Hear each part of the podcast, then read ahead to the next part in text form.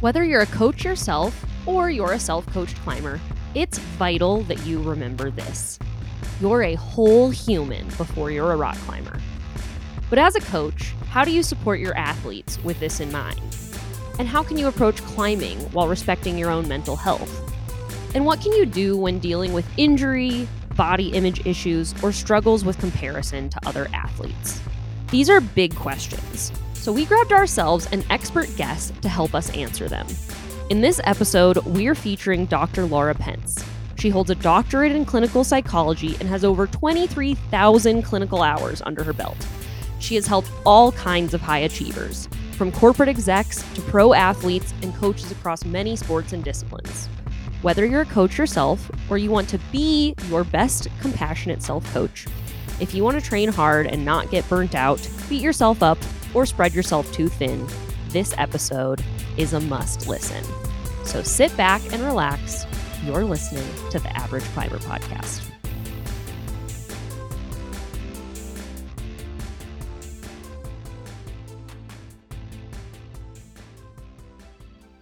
All right, Dr. Lara, I'm waiting with bated breath.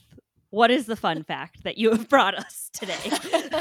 well, I feel like I had to follow up on the the butt load um, that you all talked about in one of your Ooh, episodes. we love Big one. continuity. Okay, I, yes. right, I know, and this is like a great cocktail one too, which is um, which is a jiffy is an actual unit of time. Like do you know like you know how people say like do that in a jiffy or like you know they reference it. It is one one hundredth of a second. It is an actual unit of time. no way. I know. That's so fun. Oh my god I know. I So when I kid when I say to my kids like you got to do that in a jiffy and they you know take 12 minutes I'm like that was not a jiffy. But that like, was not no that Wrong. was very you got to do it in a, a peanut butter smear and you go. Which is like really ironic because I don't feel like peanut butter is a fast No. condiment. Like No. it's just, it's very slow. Like I don't know. No, like, wildly snow. Yes. Yeah. Like, yeah, like long mm, what's like a fast Mhm, like vinegar is a fast condiment. They should it should be Jiffy vinegar. Like you know what I mean? It's easy like or Worcestershire Worcestershire fuck it. We're That one. Worcestershire sauce. Worcestershire. You just go shoo shoo shoo sauce. some Shire on your sauce. that one's fast, and it comes out too fast. And or soy sauce, very fast condiment. Or, Or the ketchup after you've been hitting it for five minutes. Or just Oh. mustard when it needed to be shaken and you did it, and then it just like You spurts mustard Water. Yeah. juice everywhere, and you're like, ah, my bread is ruined. Oh wow, everyone. Cleanse that from your mind because that shit is infuriating. Shake your mustard bottle. Jiffy, actually fast. Wow, can you imagine doing like a real if you were like doing a scientific paper and you did everything in In a A jiffy. jiffy. Oh my god. units of jiffies, people be pissed. I'm surprised my engineering professors didn't do that to me. They literally sometimes in college would like, I don't know if either of you have dealt with this. I feel like I had to do more unit analysis than y'all, but they would just like put stuff in annoying as fuck units just to like see if they could get you. And. I'm like, Oh. this exam is an hour. I don't want to be just converting the whole time. And also, if I was in real life as an engineer, I would just convert this by like typing it into Google probably, and that would be faster than like crossing out of the. Right. Yeah. Anyways, yeah, you guys had to 100%. dimensionally analyze at some point, but anywho, all right. Yeah, I know Hello. Hello, Yeah, everyone. yeah. A jiffy. There you have it. That was an I excellent and fast Great. fun fact, um, which is good because we have a lot. buttload of stuff to talk about today. And it won't be a jiffy. yes, and it will not be a jiffy at all. There's so much. Um, I feel I already feel like a sequel episode coming on, and we haven't even started. Um, okay, so hello everyone. You're listening to the Average Climber podcast. I am Lauren. I'm a certified personal trainer and climbing coach, and I am the founder and head coach of Good Spray Coaching. Caitlin, would you care to introduce yourself? Yes, I am Caitlin Holmes. I am a certified nutrition specialist, and we have quite the episode for you today. But before we introduce you to Dr. Lara, Yes. Oh, okay, oh, I'm just sorry. pointing with my hand because I'm excited. Caitlin like paused because I like raised my pin- pointer finger, but I'm like, Dr. Lara, and I just am Okay. excited. But it doesn't irrelevant. Caitlin, keep going. Sorry. This is an audio medium. Before we introduce you to Dr. Lara, we wanted to remind you to leave us a review. This helps us so, so much. So if you are a Spotify listener, just go in, hit the stars that you think we deserve. Hopefully it's Five. Yeah, five, Five. star climbs all around, especially our podcast. Uh, but also, if you are an Apple Podcast listener, go to the show page and leave us a review there. We love hearing from y'all. So if you do that and we feature you on an episode, we will send you a sticker. So then you can email us and you get some really fun, cute little stickers from the show and and you also get this big shout out, which I think is pretty fun. So there you have it. All right. So, drum roll, please. Um, I'm so excited to introduce our guest today. Today we have with us Dr. Lara Pence. She has her doctorate in clinical psychology as well as her MBA. She has spent over 23,000 clinical hours with clients working with CEOs, executives, eating disorder patients, and professional athletes. Recently, she has been building the Coaches Collective, a group of coaches from across sports and disciplines learning to leverage psychological concepts in order to coach better. She is also a runner and a self proclaimed average climber, just like us. And she's also a wife and a mom of two boys. So she's got a shit ton going on, and we're so excited to have her and have her take time out of her busy schedule. Welcome, welcome, Dr. Lara. Is there did I miss anything? Is there anything you want to add um, oh to my your introduction gosh. of yourself? No, absolutely not. Yeah, no, that is enough. That is definitely enough. It's always like when when someone's reading your bio when you're kind of like make them make them stop, make them like, stop. stop. Oh my God. Yeah. Just want yep. Hundred percent. You're like, I just have had a whole lifetime to get all that done. Don't mind me. Um, Yeah. so that- exactly. exactly. That is awesome. Lara, before we get into the episode, would you like to tell us a little bit about how you got into climbing and a little bit about like yourself as a climber? I would love to tell you. In fact, I Uh. could just use the whole hour to just talk Yeah. about that. Quite What frankly. makes you so average? I always feel bad asking, like, I've made this joke before. I'm like, I always feel bad asking, like, really good climbers to come on. And I'm like, I'm not saying you're like a mediocre rock climber. No, I mean I It's will be just the name. 100 I will be totally honest with you. Like I've definitely been on some other podcasts and by far this is the one that I was most excited to tell my sons about because I'm like I'm on a climbing and then my oldest goes my oldest goes why? and I was like Oh, rude. Out. Send us the episode. Oh my and then he asked if he could guest spot. He's like, "Can I come?" I'm like, "No, no, no, dude. All about me today." Like, Um, my turn. exactly. Oh my god. that Um, is so funny. Yeah. No, I mean, listen, I so when we uh, we lived in Dallas for 10 years, um, my husband with my two kiddos, and we four and a half years ago um decided to move to Colorado. Like we both, I mean, I at that point had an in-person private practice doing clinical work with clients. Um, and he traveled for work. So he was on and off the road all the time and really just needed a major airport. And I was kind of like, maybe I could just do this virtually. And this was before COVID, like before everything went virtual. Wow. You were ahead of, Ahead of the So- time. Yeah. yeah. Um, and as much as I love some parts of Dallas, like the food and the art scene is actually wildly enough pretty great. Um, it was not our jam. Like we love Mhm. being outside. Like we love, um, I don't know, just it felt kind of like the concrete jungle. So not melting in the summer, Yeah. like not melting. Yeah, we weird. appreciated like actually being able to enjoy a popsicle as opposed to like have it all over our hands. Licking it off our hands. Ugh. So we kind of did that. Like we felt, I mean, we're so lucky that we were able to do this. We were kind of like, where should we go? Um, and we found ourselves in Col- I was born in Colorado. Actually, I was born in Montrose. So we found ourselves in Colorado, picked Fort Collins, which just is like one of the greatest places on the planet. Um, and the first weekend we were here, right across from our neighborhood is the climbing gym. No And, way. Yeah. Um, Oh yeah, and so we were like, let's go. Like, we don't have anything else to do because we don't know this town at all. Like, there was nothing else that brought us here. Um, and so we went, and I mean, like, kind of the rest is history a little bit. Like, we, I mean, I just totally hooked? fell in love with it. Totally Yeah. got hooked. My son, my oldest son, was like, oh, yes, please. Um, yeah. pretty like quickly knock tried yourself for out. How old how old was he when he like got to go to the gym? Eight. Oh, Eight. Oh, perfect yeah. time. Yeah. That was my Yep. move. Whenever I like would babysit, if I could like get the parents to let me drive the kids to the climbing gym to like Oh, I bet you Wear the them best out. babysitter. Yeah. well, I just would like Yeah. let, I would literally belay two top ropes and then they'd be like, I'm so tired. And then we get ice cream and they would pass the fuck out. And I was like, I did it. Done. By the way, very similar strategy today with me. Um, sure. Yeah, it was great though. So that I mean, really, that's it. And then like he started, my oldest started join the competitive team and started doing that. And I just, um, I mean, I like I'm a runner too, so I would run outside a lot. And I don't love going to like a gym to run. Um, Fair. but admittedly, in the winter when it gets really cold and I don't really want to like fall on the ice, I was like, well, I should run Yeah. somewhere. But the gym had a, or the climbing gym had a treadmill, so it all worked Yeah. out. And lo and behold, I found myself falling in love with the wall. So Yeah, It you got the bug. so it happens That's so awesome. fast, you know? did. I did. Wait, so I how did. long ago was that? That was four and a half years ago. Yeah. Four and a half years ago. Okay, Mhm. so your oldest is twelve. Okay, that that makes sense that he Yeah, he'll be 13 wanted to be on the podcast. Okay, yes, Yeah. this adds Yeah. It all makes sense.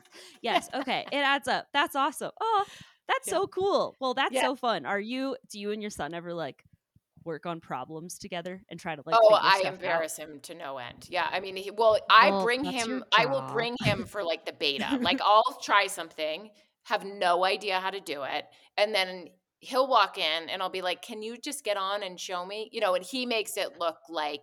I, like what what why would you not understand how to do this but he's very kind about it like he's very sweet about it Aw, um good. so he just tells me all the things and tells me all the ways to do things and um and then my youngest now has gotten really he's gotten into it too so i've got two that are like so awesome. they're so great they're at the you know they're watching from below and they're like come on mom come on You're like, okay.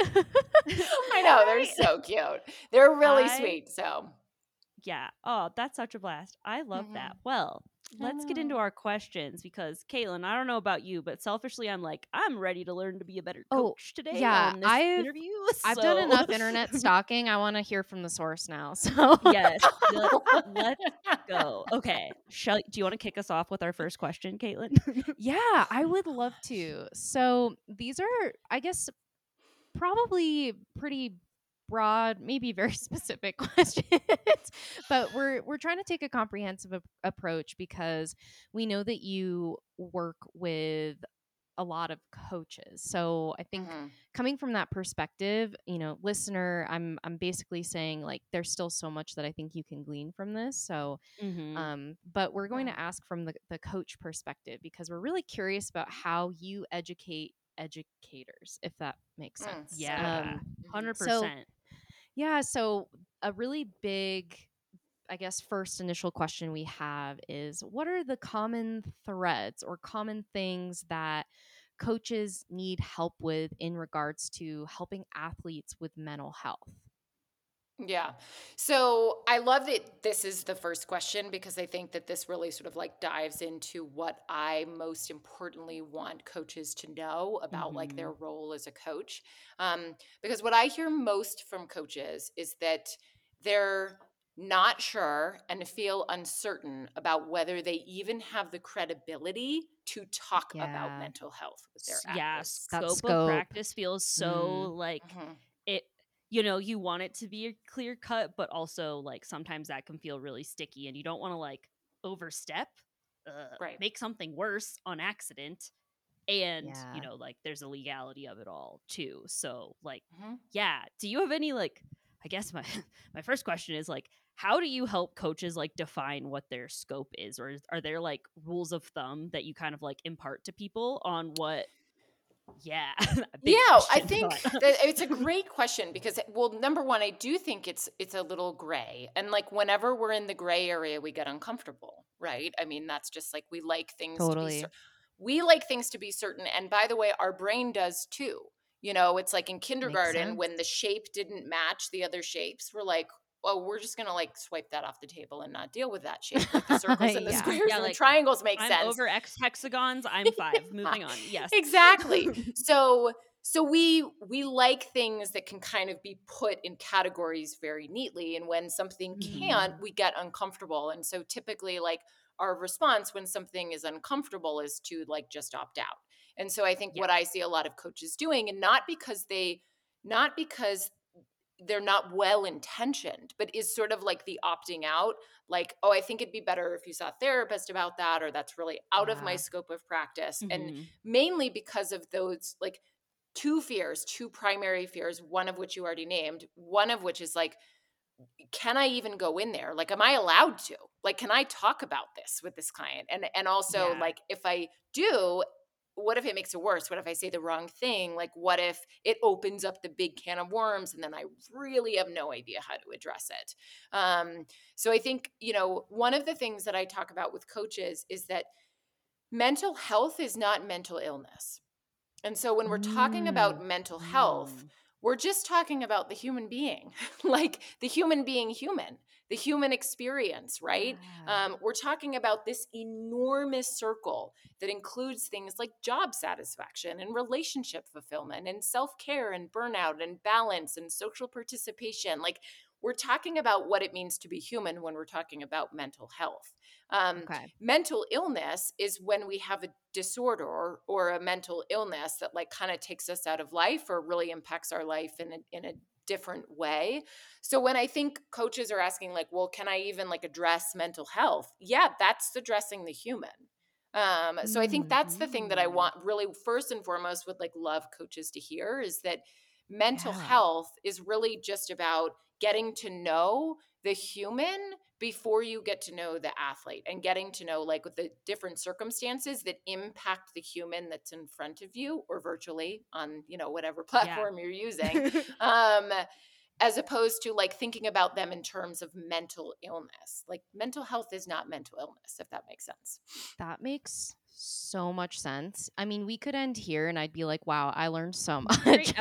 We did it. because I, wow Uh, bar is low I feel well, the thing is like as a nutrition professional, I think there's so much overlap with the mental side of things and Mm, I think mhm. it gets really fuzzy what is allowable it probably gets even like fuzzier for you than me, honestly, Caitlin, too, just with like Mhm. how much body image and like yeah, like disordered eating habits in- impact the way people eat yeah. as well. There's a lot of like the the mental side of things, the emotional side of things, and it's hard to bridge that gap with like nutrition therapy and then other therapy and I've Yeah. definitely struggled with just kind of like offloading it and saying like, "Oh, talk to your therapist about that." But sometimes that's not the right answer. Like it's yeah I think people come to you for a reason. They want to talk about very specific things with you if they're bringing it up. So I think it's it's so interesting to hear you say that that is different because treating the human, treating the human being, the athlete, I think is such a great way to think about that. Yeah, that's I'm Yeah. kind of mind blown. Mm. yeah. Okay. I have some like perhaps this is highly practical, but I'm also curious. So like with my athletes that I coach like on a more custom plan and like more Mhm. one-on-one type of basis, I Mhm. sort of have like I have a pretty robust intake form and like I per the guidance of my personal trainer certification and with just like safety and yada yada, I ask people like are there any medications that you're taking? Usually it's like this is just to make sure that if I give you like you know a lot of cardio or something, which I don't usually do, but like if I did to make sure that like you don't have some kind of, you know, contraindication with what you're taking. Sure. Whatever. It's just like a good practice. But yeah do you is. think um like for coaches, would it be like are there any kind of like questions that you feel are like really powerful to ask like at the start of a coaching relationship or would it be good to ask like like some of my clients that I know, like, and I struggle with ADD to some degree too. I like recently got diagnosed, but some of my clients that like let me know they have ADD, I'm like, oh, the way I'm gonna write stuff, like that is gonna impact the way I want to like write your pro. Like, just to give an example, like, are Yeah. there any like examples of that or any like questions that you really like to ask that will kind of like put the coach in a feeling of like being empowered to help athletes with their mental health or help them like work with a mental illness too yeah without absolutely being yeah HIPAA and wrong or whatever about it. so, yeah. Yeah, so I think well, I, first of all, I love the fact that you've mentioned like onboarding and just that initial process of getting to know your athlete because I think that coaches can be much more intentional and robust about that process. Um, I mean, I was just talking to someone today that like if you don't if you don't get to know the human, you will never be able to coach the athlete in the way that you want to. Because if you don't get to know, for example, that this human has a set of newborn twins at home and a husband who travels for work, how are you going to write a training plan that's adaptive to their life, oh right? Oh my Can't. god. like, how does that person adapt exact life? Right. You could you could have the exact same athlete with the exact same goals and Right. like per like and I would write those two plans totally differently. Right, Like, exactly, yeah, exactly. good- or if yeah. you don't know, for example, that this individual um, lost their father a month ago, you know, like how how are you how are you going to reconcile how grief might be showing up in their training or in their body, which impacts their training, right? So I think that like getting to know the human is a really important part, and you can start from that very beginning, from that onboarding process. Um, I think, listen, if we want to, if we want to be able to talk about mental health and mental illness in a more comfortable way, we have to ask about it. We have to ask about, and I think we're, it's okay if they don't want to tell you, they won't tell you. It's just as Yeah. easy as that. But it's not an intrusive question. I mean, it's it's not. You know, we're not asking like, "Tell me what your period looked like today," which, by the way, sometimes we should be asking. You know what I mean? It's like exactly. Like, what's your poop like? Tell me. Literally. Exactly. Is it a square? exactly. So I think when you think about your onboarding process, I think it's really important like to get to know the human. So I think asking about like, you know, have you been in therapy before? Are you currently in therapy? Um, What Mm. medications are you taking? Have you ever been diagnosed with a mental illness? I think is an appropriate question to ask. Um, and then I also think it's important, and this can either come through a questionnaire or through that like first initial meeting that you have Mhm. with a client to ask like what matters to them like what keeps you up at night you know um and what like makes what makes you feel really good? Like when do you feel most at peace? Um i think these are just like though just even those questions like you really get to understand somebody a little bit better. I'm a big proponent i talk about it all the time um, of understanding somebody's values you know like what is the Mm. system at play that they use to make decisions? Um, in the coaches collective the group that you mentioned when introducing me we talk about like an exercise that you can do with your athletes to help them identify their values because they may not even know. Um, so i think like those kinds of things can just be really helpful in beginning to open up basically your arms to say like i want to know lots about you not just what you can do on the wall, but like I want to know about your life so that I can better adjust what I ask you to do on the wall in a different way.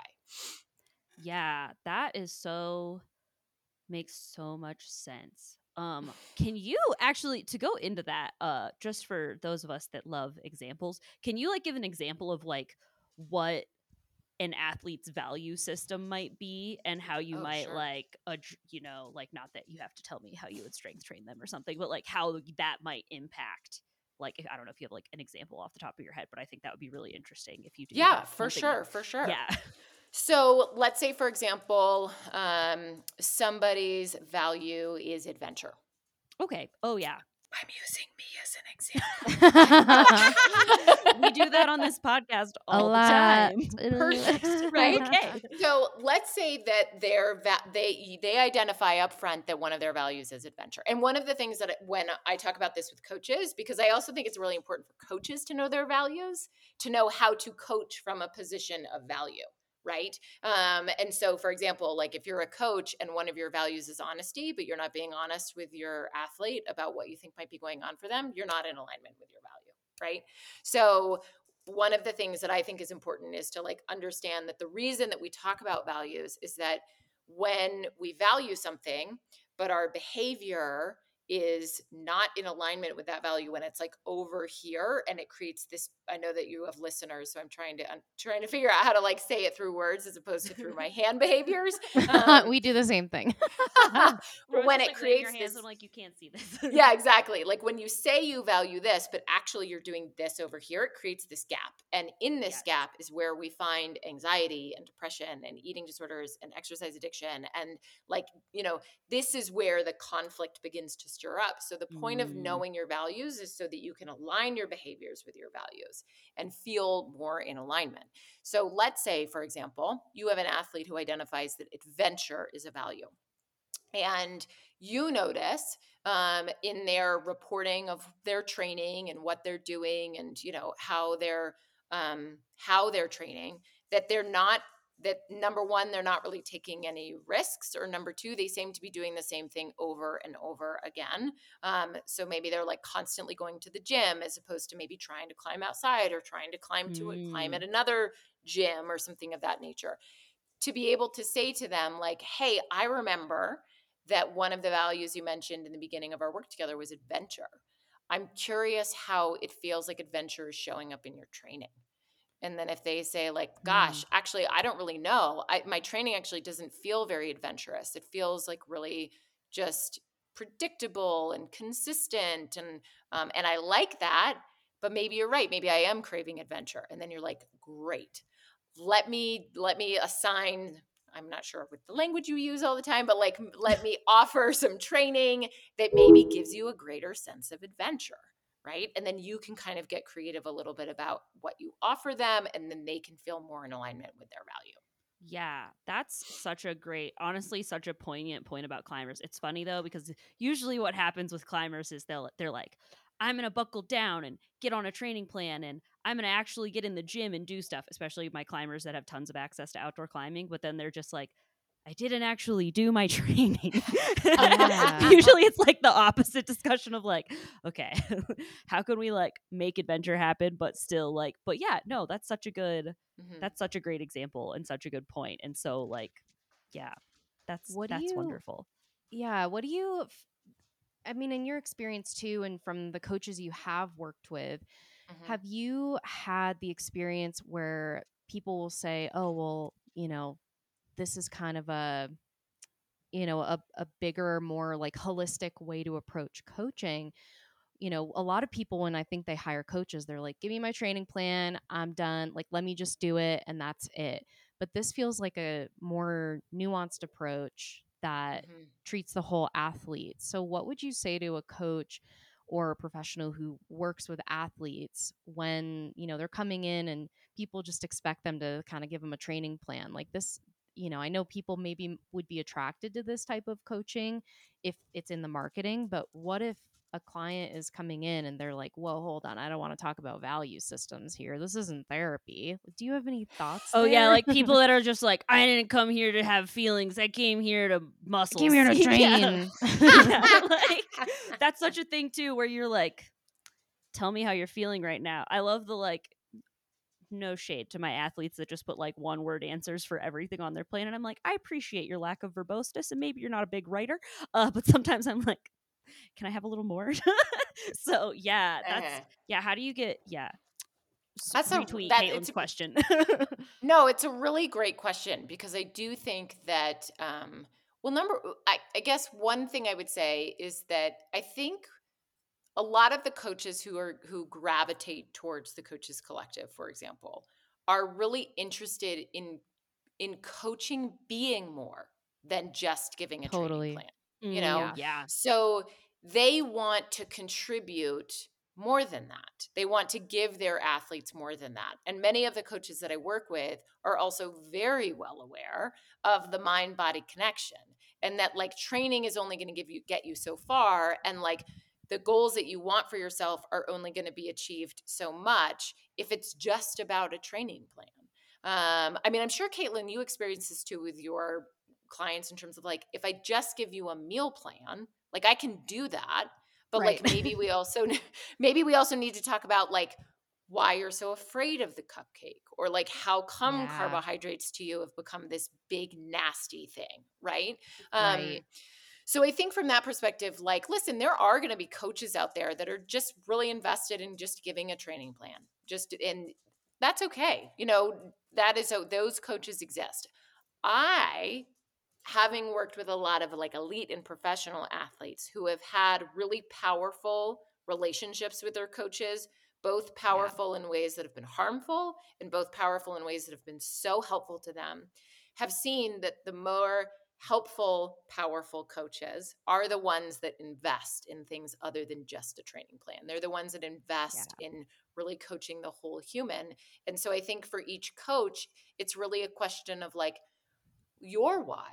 Like why are you why are you doing this? Like why are you coaching? How come? Like what about this matters to you and is meaningful to you? Um, and if it's about you want your athletes to know that like they can achieve great wonderful things just like maybe you have realized that you've been able to achieve even if it's an average climber achievement which right. by the way is an amazing achievement. It's like you these things help.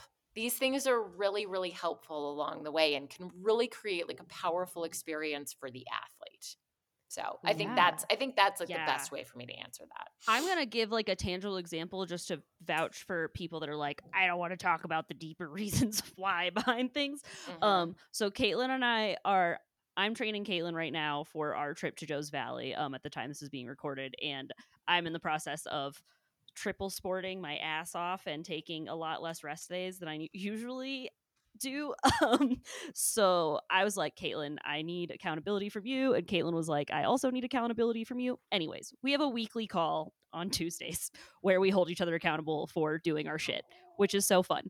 Um, but something that like Caitlin was talking to me, she was like, I think like you could eat more carbs. And then I like mentioned offhanded, I was just like, oh, I just like feel like feel bad about like fruit leathers not that like I think fruit leathers are bad, but like the guilt was coming from like, oh, I just feel like this isn't good enough and I feel like I need more carb diversity and it's like lame that I just want to like shove a bunch of fruit leathers in my climbing bag instead of like having an apple with peanut butter and like a bunch of different variety of carb snacks. And Caitlin was like, "Why are you feeling guilty about this?" And I was just like, "It feels like I'm not whatever. But then I uncovered, I was like, oh, this is like an all or nothing mindset where I'm like, oh, if I can't have perfect carb mm-hmm. diversity and like beautiful snacks, then I'll just like bring like nothing. then I'm doing nothing and I'll have no carbs or like no extra carbs in my session. And Caitlin was like, that's silly. And also your like overall nutrition is like pretty diverse and in a good place. So if like you just need to like smash like an extra four fruit leathers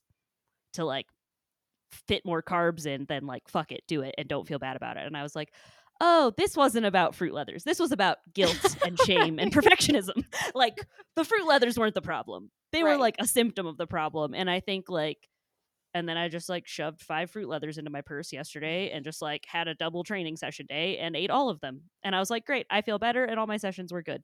Right. So it's just kind of like really funny. Like, I don't know. But this is just my PSA to athletes. If your coach, whether it's me or Caitlin or someone else that you're working with, like offers the opportunity to like dig into something, like lean in and let, let them, them, do their thing. Yeah, like let totally. them. yeah, I mean, you know, when I work with athletes, so much of like their how they operate as an athlete is is is mental. I mean, and then not just mental, but like emotional and psychological. And so, I mean, the way this is the best way that I describe it to athletes too that I work with. Like whenever you are asking your physical body to do something, you are taking your mental, psychological, and emotional like a piece along the way. Like it's coming with you, whether you want it to or not. Mm. Like you mm, don't get to leave mm. it out. And so it, it, the best way for you to capitalize on that is to understand the mental side and the psychological side and the emotional side because otherwise you're just dragging along this weight. Like it's my you're because it's coming with you no matter what right? So i think like from that perspective for coaches to really be able to like coach from knowing from knowing period like from knowing that from understanding that um and again it doesn't it doesn't mean they need to be their therapist but i think coaches should step into and lean into actually the power that they have and use it for good in being able to integrate some of the mental and psychological and emotional pieces alongside the way. Like to me, it's just, I mean, this is probably like provocative for me to say, but it's just better coaching. Yeah. Yeah. Yeah. I'm like, also, I want to say something even more provocative sorry men, but also not sorry. I think more women coming into the coaching space and bringing like some of the I don't know, Dr. Lara, you probably have like a better way of saying this, but just like bringing some of the more like emotional intelligence or just the fact that women are conditioned Yeah. to like be allowed to have feelings which is also not great for men like the patriarchy is a problem for everyone um but like yeah i think it is really cool to see like i was actually just talking to a couple of other like women coaches on a coffee date this week and i was like you know it's been cool to see how like women coaches in the climbing industry have done like more like approaching coaching like more holistically and also kind of like creating more communities for athletes Mhm. to join in and like more space to talk about like mindset and fear and all these things Yeah. um and i just think it's like a really cool thing that i've seen like generally also i'm biased because i'm a female coach and i'm like girl power fuck yeah but like you know it's been cool to see like the feminine side of things like coming in and it's not just the like finger strength raw like energy of you know past coaching which i think is like really cool. So i'll i'll one up you on provocative but like i think it's a really good thing. Yeah. um well, and yeah. something that you said about like bringing bringing it with you, I feel like even for me as an athlete and you know like working with people, I don't think I've ever really seen it as something that like I can take with me. It's something that I have to take with Mm. me. It's like it Mhm. feels like a ball and chain versus almost like holding hands with my best friend. You know what I mean? Like it's like Mm. I feel like if I can bring it with me in a way that doesn't have this opposition with it, it's more Yeah. like, okay, how do I work with myself in this instance? And I think if I were to, I mean, I, this is why I work with Lauren because I think she does this really well. But like, if I were to work with someone who was just like, here's your training plan, get out, I'd be like, I need more. I need some Mhm. coddling. Yeah. like Mhm. and i also think this is why it's so important to like find someone that like Mhm. you just like feel like you jive with because like any like not like i think a lot of people can learn like the nuts and bolts of like writing a quality training plan like climbing coaching is like it takes you know and probably caitlin you feel this maybe feel the same way. It's like you can get through nutrition school and like know all the things but learning how to like apply it write sessions for people or like write like you knowing how to like dial it for like what the person needs i feel like is more of the art of coaching and also learning how to like motivate and knowing when to push and knowing when to not like i don't know just the more i the more i coach um and the more i just like see this the more i feel like that's the part that like can really make you a good fit for an athlete or like not like if if you jive with if you know an athlete fits your coaching style then it's like really good so it's okay to like keep looking for people until you find the right person that like motivates you gets you and understands you yeah Yeah, and I mean what you just said is also very true of my field. Like you can go and you can get a master's or you can get a PhD and then you can just apply the knowledge. Like you can Yeah. perform, you know. Um and I'll be I mean in tr- full transparency, probably the first like 4 years of my career, that's what I did. I like that's what you gotta performed as a therapist, you know. Yeah. Um and then I realized that like hmm, shit, this isn't working very well. Um, like I am not number one, I'm not showing up in the way that like I want to because I really want to Mm. connect with this person and be silly and laugh and like kind of be snarky with them a little bit or sarcastic and like and here I am like spitting off cognitive distortions like that doesn't feel like me and so I started to really like move away from the idea that I always needed to provide solutions and operate more to just generate questions. And I was like, Mm. yes, like this is who I this is who I am. And so I think like what I what I think coaches really need to do is be curious about like their own coaching style too and like what fits them and like how do they want to coach and from what approach do they want to take and what position do they want to take and you know where do they want to lean in and feel really confident and where do they want to be able to say to their athlete like i'm not sure and i don't know. I say that to my clients you know they'll say like what do you think about this? And i'm like i am not sure. I'm gonna tell you that right now i am not sure. But i'm gonna think on that and i'll get back to you about it you know? Yeah. So i think like i think part of the process too just for coaches is to be able to who are interested in doing this who are interested in from my perspective like you know coaching from a more meaningful and better position is to be really curious about like their why and what they what they want out of this too other than just you know revenue. Yeah. 100% Right. Well, Mhm. I think that puts us in a good stopping place for a little break. And after the break, we're going to talk about injuries, disordered relationships with food, and failure. It's going to be fun, in a, Wild. fun in a weird way, uh, but in like a nice way. Get excited. All Bring right. out the party hats. Bring out the woo! Get your kazoo. We're talking about really light stuff. Um, all right. Catch y'all after the break. You know what movie scenes really spoke to me growing up? The makeover montages.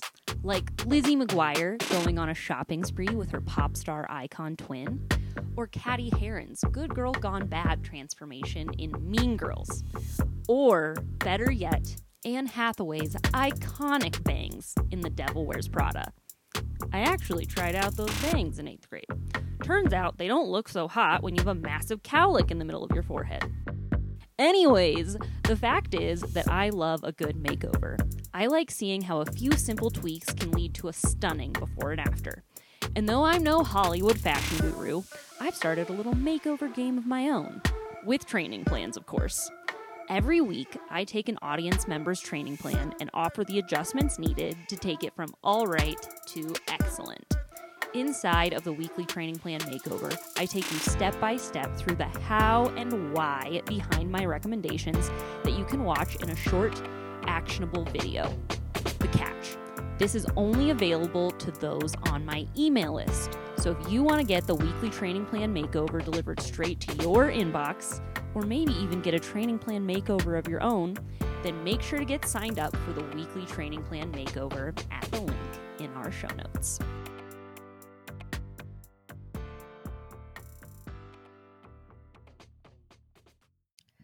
All right, Lara, I want to ask you about helping athletes when they get injured because unfortunately no matter what sport you do and no matter how safe you are and how smart you are about training like injury injury to me is just a kind of the price you pay for wanting to do sports. Unfortunately like sometimes they're going to be little and sometimes they're going to be big.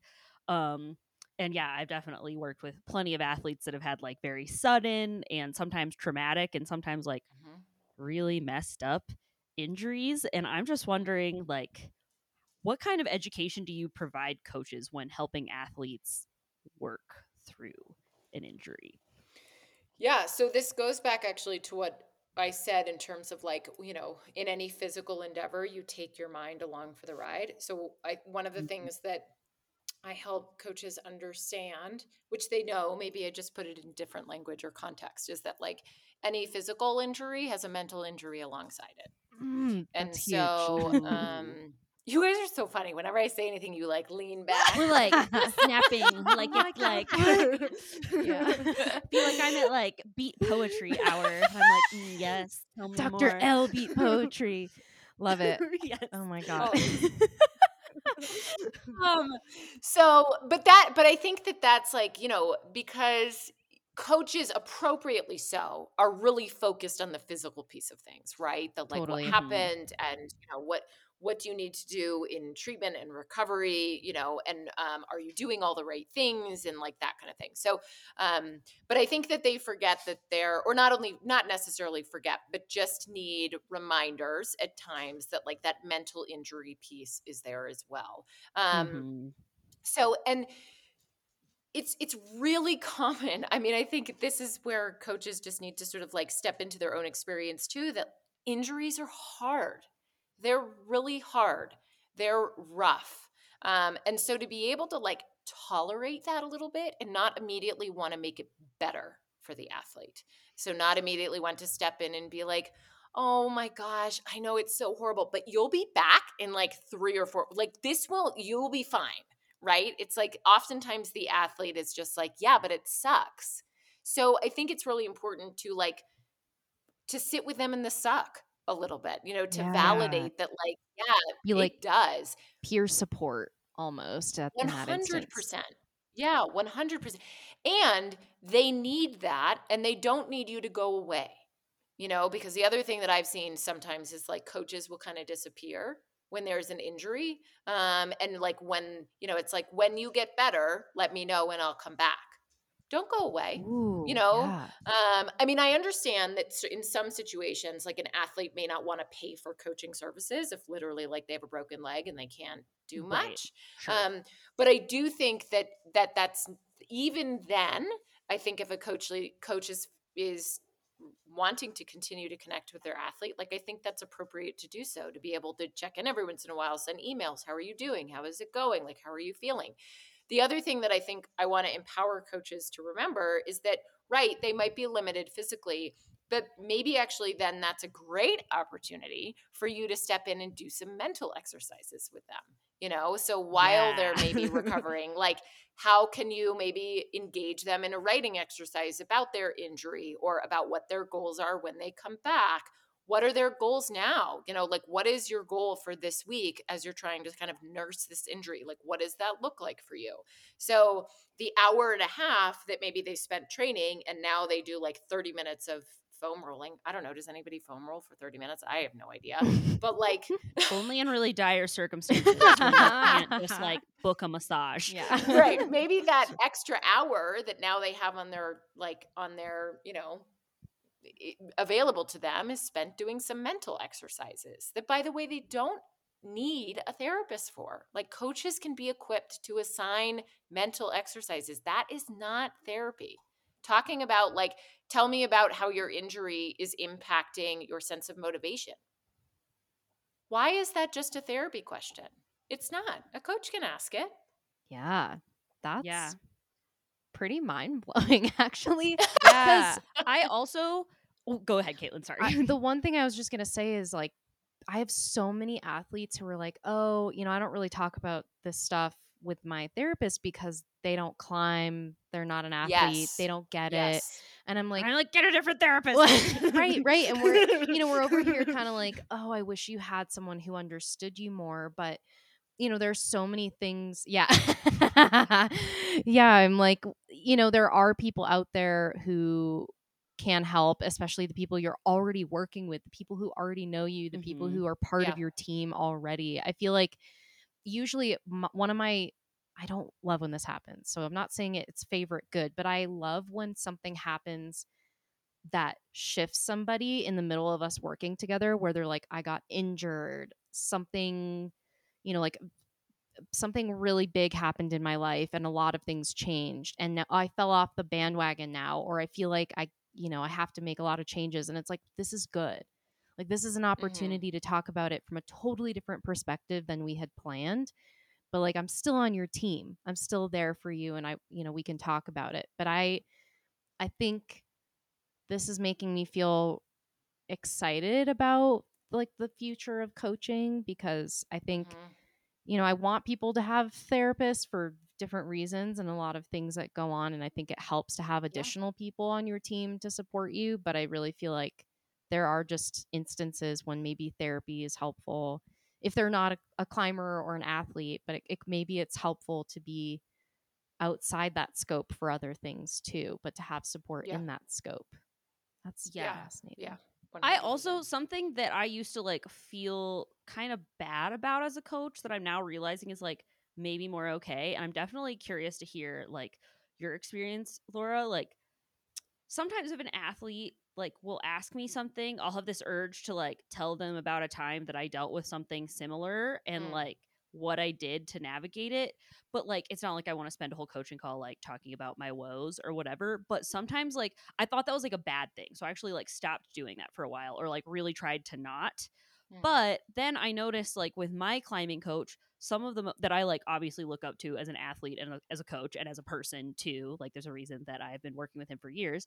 Um, you know, like I realized I loved it when he would tell me about times that he had a super hard time with something and Mhm. like it made me feel a lot better when he would actually share those instances of times where he was like this felt really shitty and like I struggled with like all this frustration or like I went through this like setback and it's not like oh I can't do this moves like kind of like full on like hard setbacks in climbing just like similar to the ones that I was going through and it felt so nice to just have someone be like yeah I've gone through this too. It was really shitty. Here's like how I dealt with it Yeah. and like that felt really good and I'm like that just feels like good mentorship to me and maybe is like okay um Yeah, to like yeah, I mean, I share with people Definitely. In the con like you know, when I think about that in the context of therapy, like that's called disclosure, right? And the therapist, you know, oftentimes therapists are taught like to be very careful of disclosure, right?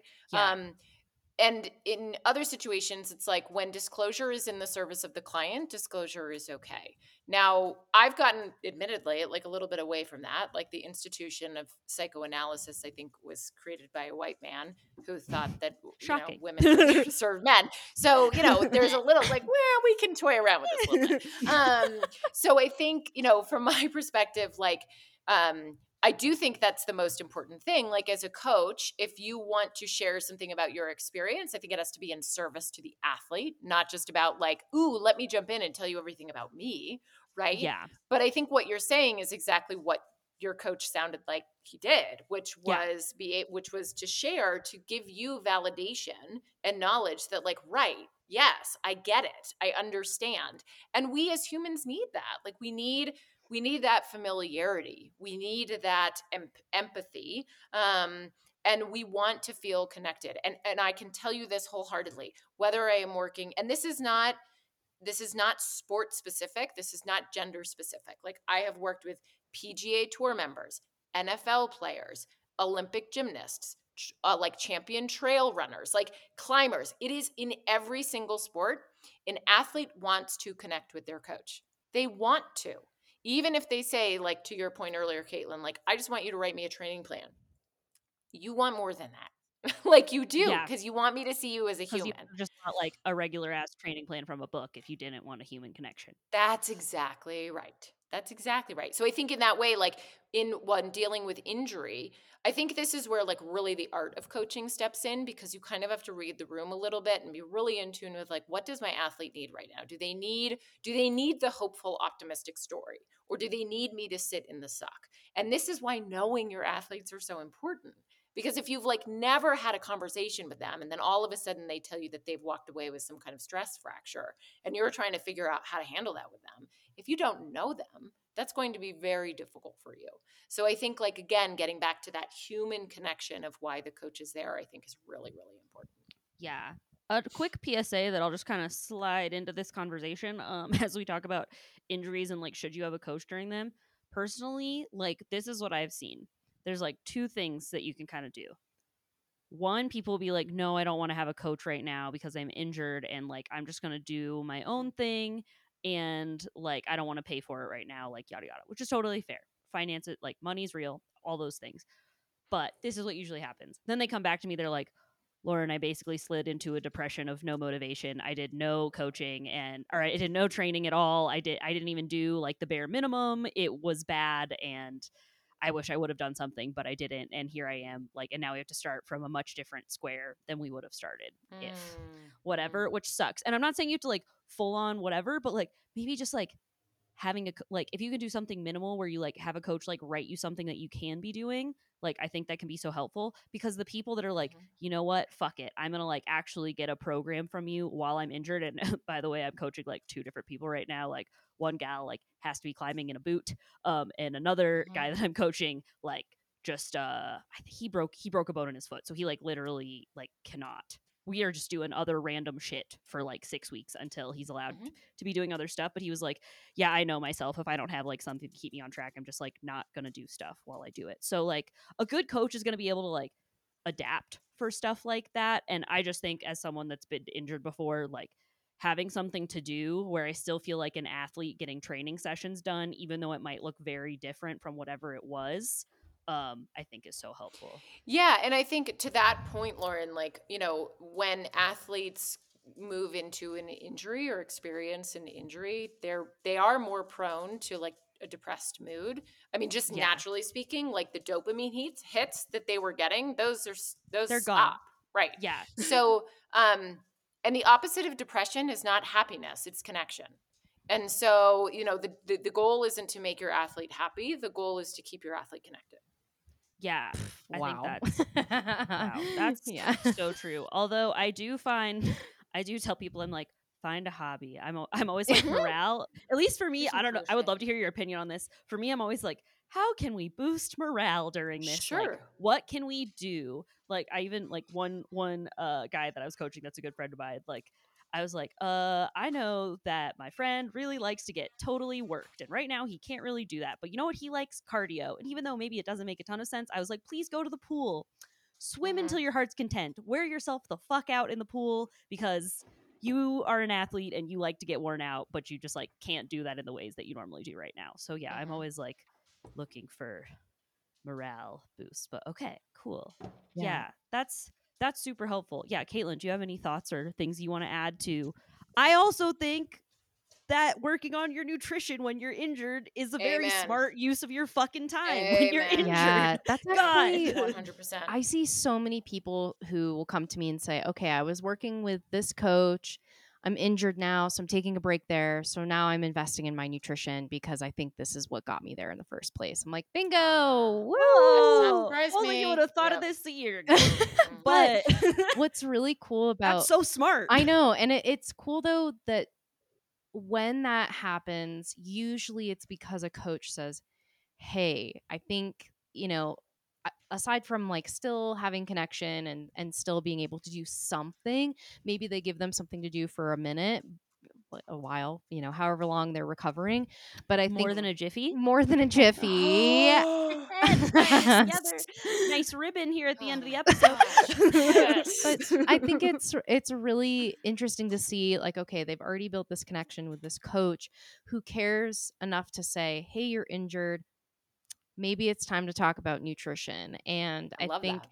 it makes Mhm. my job a lot easier because I don't have to work through like okay are they ready like is this a good starting point it's almost like it gives them this platform to show up differently than maybe they would have otherwise and Yeah. they learn a lot along the way but i feel like certainly with injuries and nutrition i think that's one of the the missing links for a lot of athletes because it's you know i'd love to get ahead of it and be preventative but i think with Yeah. you know maybe with i think athletes get the whole like disease prevention thing but it's the injury post you know post acute stage they're like Mm. ah now it's time whoops It is time. Yes.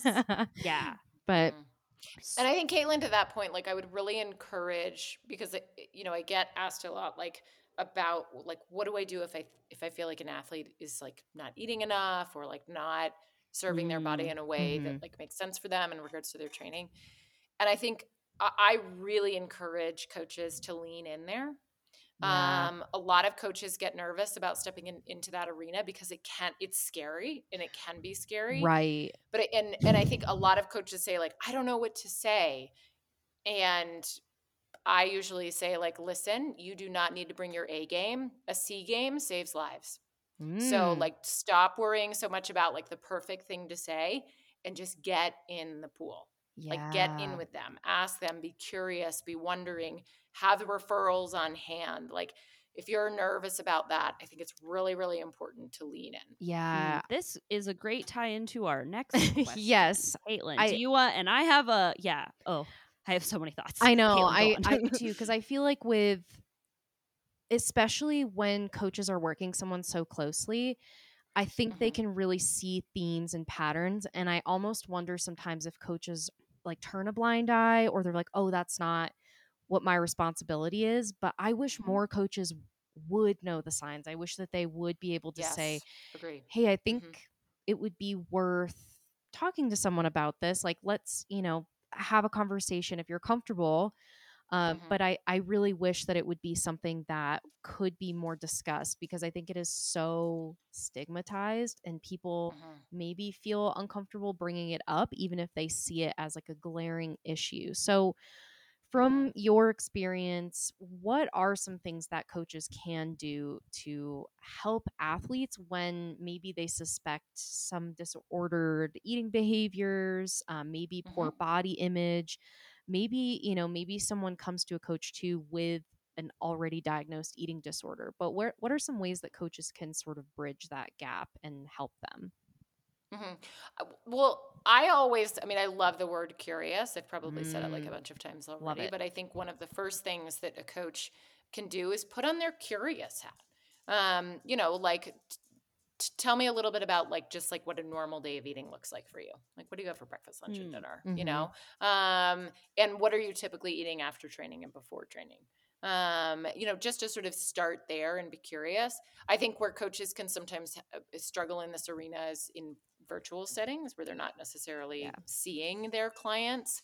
Um, Mhm. but I think like the other thing to ask about are things like fatigue, you know, like how tired are you most of the time? Can you focus? Can you concentrate? Yeah. Because there are a lot of like of, of symptoms of under fueling that are not just about like how your body looks. You know, I mean, I think that's the other thing that we have to be really careful of is assuming but assuming what what somebody is putting into their mouth based on how they look. Um, Mhm. and so I think I I think it's really important to ask about like, you know, what um like what how well are you sleeping? You know, like those kinds of things. And what does focus and concentration look like for you? And how fatigued are you after the workouts? How far into the workout do you notice yourself getting tired? Um, and then to be really curious, like I said before, about their food structure. So I think those are all things to really be curious Mm. about. I think if a coach is, you know, suspecting um, disordered eating or under fueling, um, to to lean into that and to say, I mean, with words like, "I'm worried that you are not giving yourself enough food." Um, period. You know, and then sort of see what happens. Um, or I'm worried that these consistent injuries have to do have to do actually with fueling more than anything. Um, Mm. and how would you feel? I know this great dietitian. How would you feel if I make an introduction? And then I think too, like one thing that I always encourage coaches to do is to have a really great and robust roster of therapists and dietitians. And to your point earlier, therapists that have worked with athletes before and dietitians that have worked with athletes before Right. and to help make the introduction for them. So, not to be like, here's their email and their phone number, let me know how it goes, but to say, like, Ooh, would you yeah. mind if I made the introduction? And then you email them with both CC'd and say, hey, Dr. Pence, I've got somebody who I think could do some really great work with you. We're not sure what's going on. I'll let Caitlin take it from here. You know, whatever it is. Like, I think that is a again it's like empowering the coaches to step up to that position and that power that they have and use it for good um, so i think those are some things that coaches can do that is so like just the making the introduction like removing the like oh do i reach out do i not like removing that so they aren't having to like completely take the first set step you know it's like almost like holding Yeah. their hand through the first step is so nice yeah I have a follow up question for both of you, honestly, because I like really struggle with like what to. Yeah, I just like awkward turtle my way through some of these interactions that I want to like have a like. I yeah, because okay, in real life, when someone makes like a comment about their weight, like whether it's a friend or like a family member or anyone, I'm always like, "Eh," and I just like d- don't know what to say. Like whether whatever the hell they said is like objectively true or not, I'm always like, I don't know what to say. I don't know what a good thing to say in this situation is. I don't know why you're saying this. Like I just feel like I don't know. I feel very uncomfortable and I wish I could like do more with it or just like have a more productive response. So like let's say cuz I've had athletes like this will happen all the time where an athlete will be like I was injured or like insert life thing that happened and like I have put on X amount of weight since like we've worked together or last or like since then and I feel like some type of way about it. And like frankly I'm like your weight aside, like we still have like a lot of other stuff to worry about and like usually I'm like not that concerned about it. I'm Mhm. like, you know, I'm just like I just am like we have so much other shit to tackle. I'm like we got to work on your footwork and we got to like build strength and if like this is the happy place that your weight needs to be at then like that's fine. But like what do you recommend in those situations where maybe someone's like I don't know. I can't. And sometimes I'm like, are you, do you want me to engage with this? Do you want me to like ignore this? Do you want me to like reassure you? I just like really can't tell. And yeah, like, I don't know. What's your advice for like being more productive and curious in an appropriate, like non shaming way around Mhm. like conversations like this? Cause I am stumped.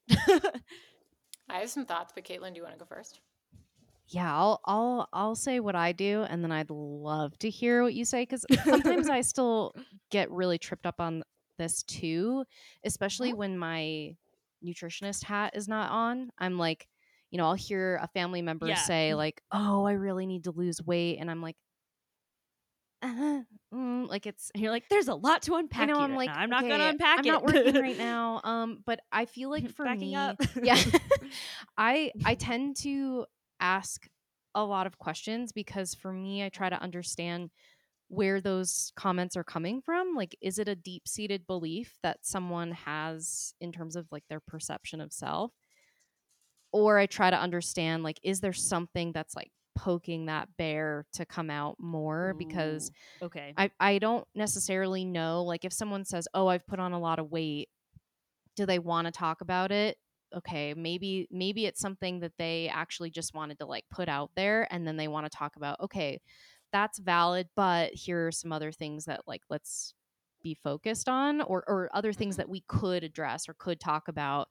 Um, but sometimes I feel like too, it's it feels really rehearsed in the athletic space. So I try to figure out like, okay, well, what you know, when when was a time that you felt really good? When was a time that you you know felt good in your body? What was different from now? Has anything happened?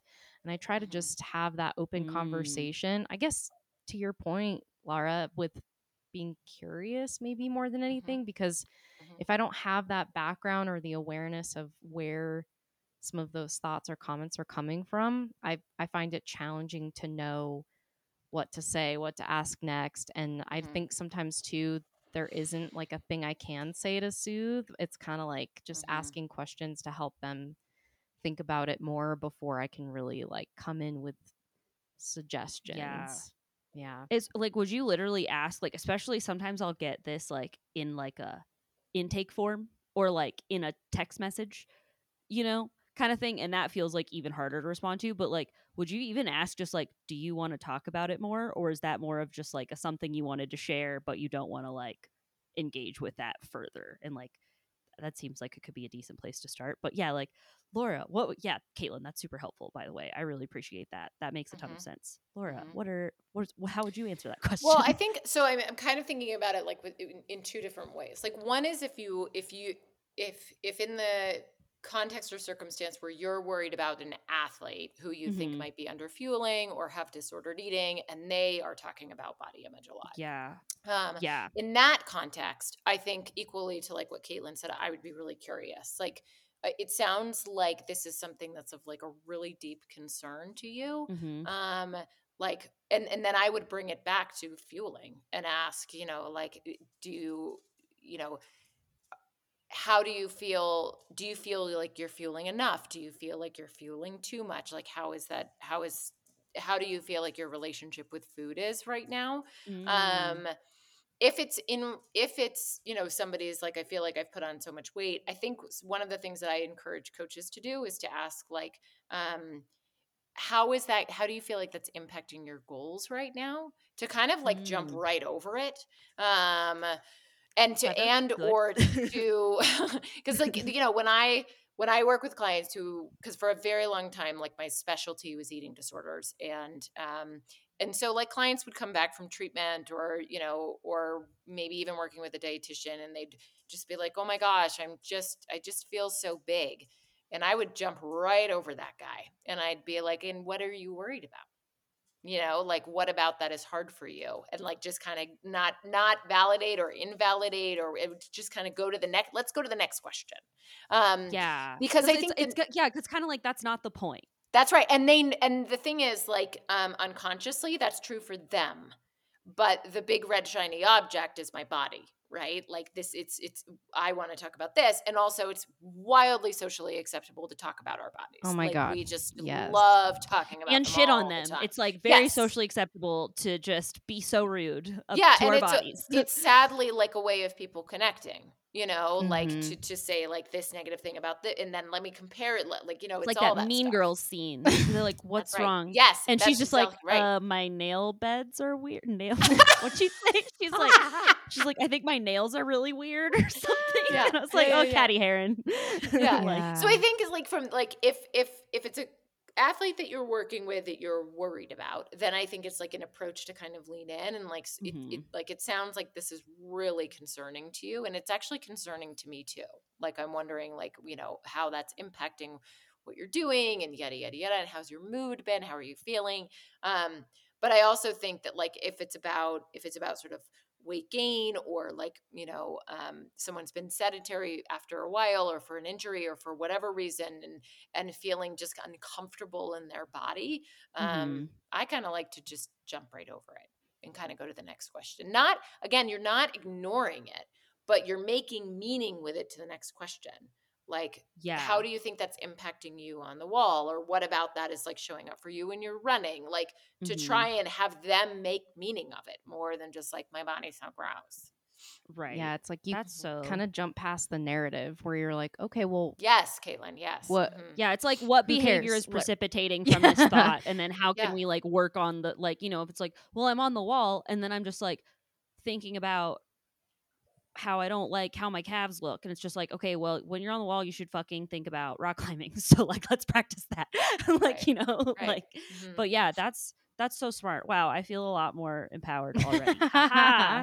Podcasting and learning at the same time. this is for Woo. us. Surprise. This no, is I, for, I, yeah, I surprise. feel like this is an elaborate ploy. Um, I feel like it's it is helpful to hear though because you know when people come to me like I don't I don't treat eating disorders. I more so Mhm. come when they're already in recovery just because I feel like Yeah. that's I feel like that's not my area of expertise even though I have Sure. the personal experience. I just feel like there's initial work that perhaps someone else like you Lara could do I mean, w- way better than I can, but I feel like having having that awareness that your coach can like look out for you and can also make a suggestion just to be like, "Hey, I'm concerned about this." I feel like that is something that, you know, even myself as an athlete, I wish that I had felt comfortable with a coach to talk about different things because yeah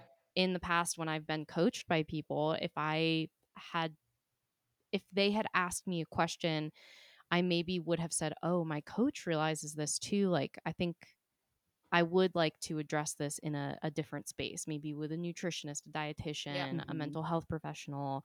Um, you know, I think that those are things that we just maybe when we talk about like holistic coaching, it's still so new and such a a, a nuanced concept that I think we forget that as people who work with athletes, we have the opportunity to you know help help them in a lot of different areas even if their goal is to perform get stronger they can still come out the other side and still be who they are as a person and as an athlete Yeah, and I'll say uh, to piggyback off of that, like I think one of the things that I hear so often from coaches is just like I just don't know what to say. Like, what do I say? Like they want like a like w- w- real words in a script, and I understand the concrete desire for that.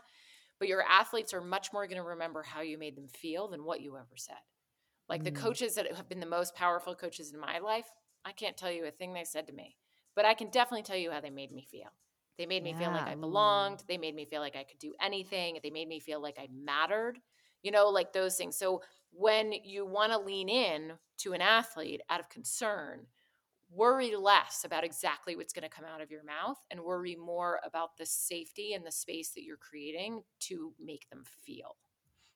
100% yeah, i feel like well, that was fire. I feel like we have to like we had more questions, but I think we just we're gonna have to have a Dr. Lara the sequel episode, frankly. So like, uh, in a yeah, jiffy. maybe, in a Yes. jiffy. Yes, we'll have our uh, yes, we'll get our. We'll, I don't know. We'll probably compile some audience Q and I don't know. We got to do another one. Yeah, So- Awesome. yeah, that you was guys the are, you ladies fastest. are delightful. Thank you for having me. Oh, my gosh. you're delightful. yes thank you Um, so much i feel like i learned so much i'm like coach coaches collective Yeah, I'm about to Um, go like excuse me, change my whole that? intake form.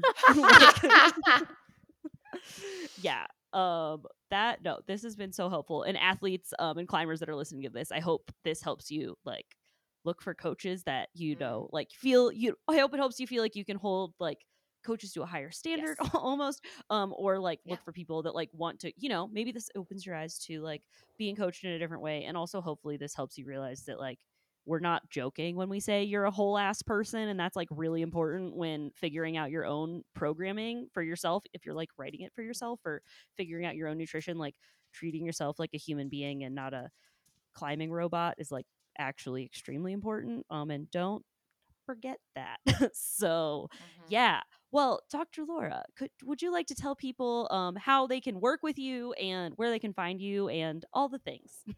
Sure. Um, I mean, I'm on the gram. Dr. The Instagram. The Yeah, at Instagram. Dr.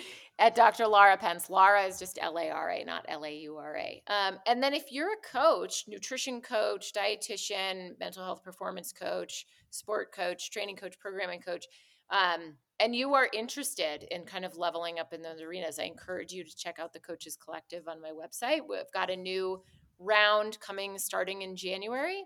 It's going to be an eight week Woo. intensive. You have to, like, all coaches have to apply.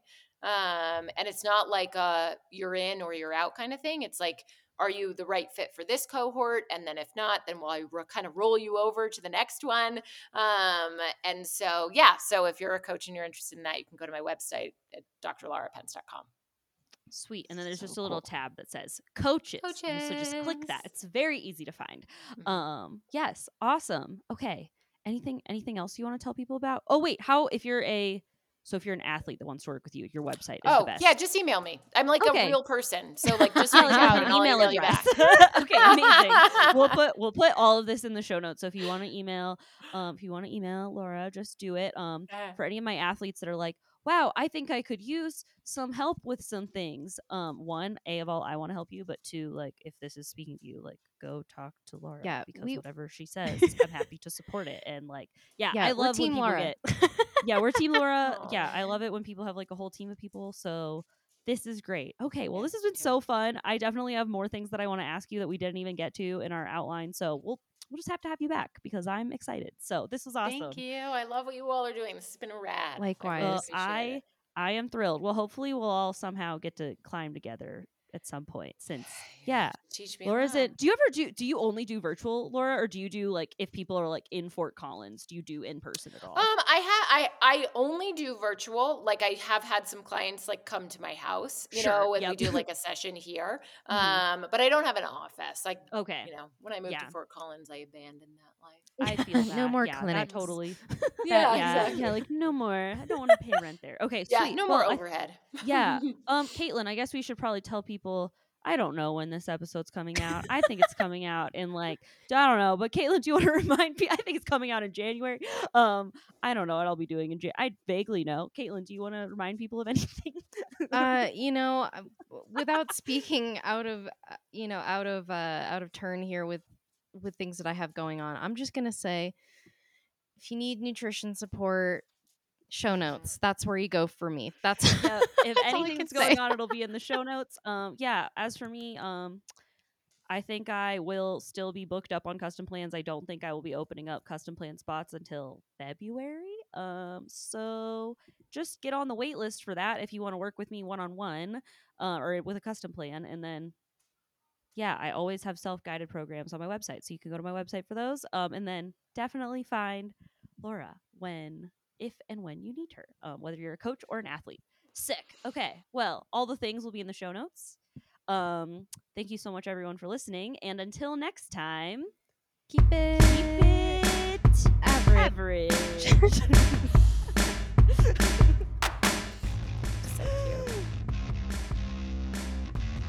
Caitlin here. Whether you're a coach or not, we hope you learned some valuable lessons from Dr. Lara about leveraging how you think to shift your mindset. Now, I'll close us out with some exciting announcements and our production credits. Do you want to feel like a well fueled rock star instead of a nutrition burnout? I've got your back. If you're ready to stop procrastinating about getting your nutrition together and start making changes that will last, I've got what you need. You can learn more about my programs at www.caitlinholmes.com. And if you're done with wondering what to do when you go to the gym and you're excited to start training like you mean it, then check out the suite of Good Spray training programs. Learn more at www.goodsprayclimbing.com. The Average Climber podcast is hosted by me, Caitlin, and my co host, Lauren. You can find us on Instagram at the Average Climber Podcast. You can also find me on Instagram at Dirtbag Nutritionist and Lauren on her Instagram over at Good Spray Coaching. Editing for this episode was done by Lauren Abernathy. The music for this episode was created by Devin Dabney. The Average Climber podcast is a part of the Plugtone Audio Collective. Head on over to plugtoneaudio.com to learn more about the other shows on this network.